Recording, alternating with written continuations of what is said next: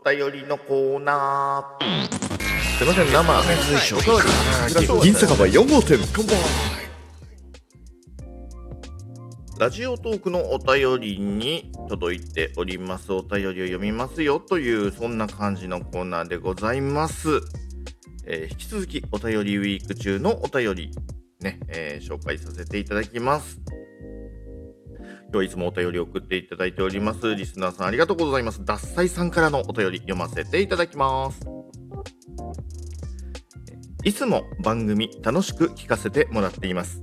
お便りウィークとは素敵な企画ですね。銀酒場4号店の自称常連客としてお便り送らせていただきます。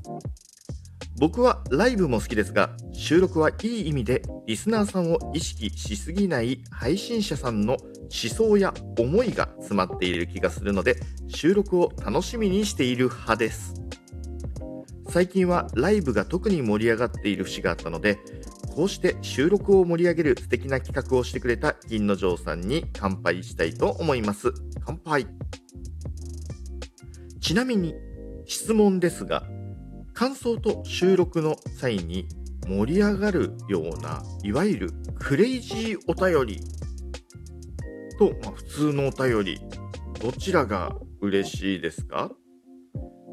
今後お便りする際の参考にさせていただければと、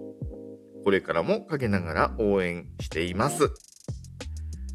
ありがとうございます。獺祭さんね、何通も、お便り送っていただいて本当にありがとうございます。そうですね、僕もライブが盛り上がるのはしょうがない、面白いですし、僕もライブやりますからすごくわかるんですよ。ラジオトークとしてもね、多分ライブこれからも力を入れていくとは思うんですけれども、ただやっぱりラジオトークのね、面白さの一つにやっぱり収録トークがあると思うので、これちょっと僕も獺祭さんと同じ思いですね。収録はいい意味でリスナーさんを意識しすぎない配信者さんの思想や思いが詰まっている気がする。これは間違いないと思います。僕もですね、こうやってライブだとね、コメントがこうわーって流れてきますんで、そういうのを目で追いながら喋ってしまうけれども、そういうコメントも流れずにですね、ただただお便りを見ながらお話ができるこの、お便りのコーナーもね、収録トークでできて楽しいなと思っております。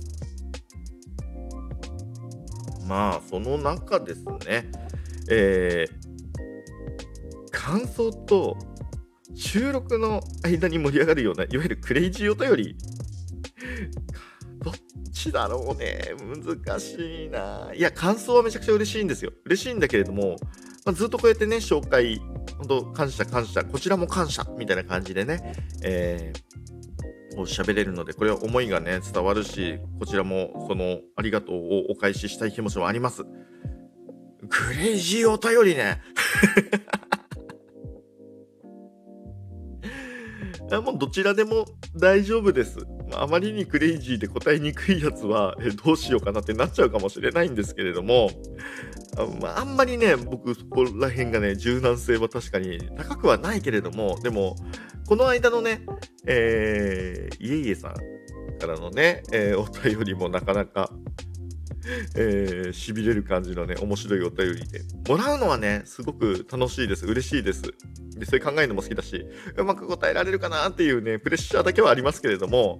よろしかったら、どちらも送っていただけたら嬉しいなと、僕個人は思っております。でも本当ね、収録トークってすごく楽しい文化だし、これはこれでそういう楽しみで、ライブはライブでそういう楽しみっていう風にね、分かれているものだと僕も思っていますので、これからもね、ちょっとね、収録トークは収録トークで、ユーザー主体になっちゃうかね、分かんないですけれどもね、運営主体のイベントでもそういうのがあってくれたら嬉しいと思うし、なかったらなかったでね、ユーザーでこういうのを持ち上げてみんなで楽しもうぜっていう道具にしちゃってもいいかなっていう風に僕は思っています。どちらにせよ、みんなの収録トーク